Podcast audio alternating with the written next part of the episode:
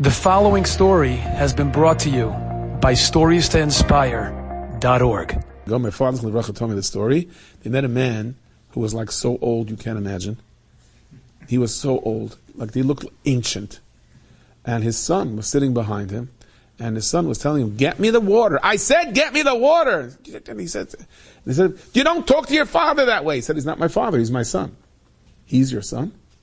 So he said, the old man said, oh, yeah, I'm 20 years older than him. I had a bracha from Rameil of Pomishlan.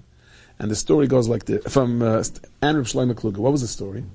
They went and they told Shlomo Kluger that the boy that's delivering the milk, he fills it up half with water.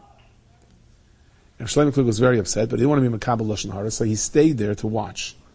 He said, if this guy fills it up with water, I'm going to grab him, I'm going to take him to business. It's not a joke. And uh, the kid came in and he saw it was only milk. And he stepped out and said, "Come over here." He said, "Maisa, I wasn't supposed to accept lashon hara. I never did. I was only choshid. But on the chance that I, I accepted too much, and I was choshid b'ksherim, I give you a bracha. You should be zeicha to uh, should be to a long life."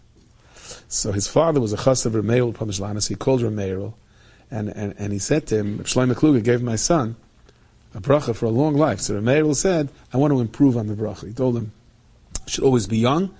And with your first wife, with one, with one wife. So he said, so "This is my, this is who he said." So you know, a lot of times when things happen to us, this guy is, you know, it's not fair. Why did this happen to me? Why is she saying that? Why is he saying that? Step back. Hashem also gives a bracha to people that accept it. Enjoyed this story? Come again. Bring a friend. Stories to inspire.org.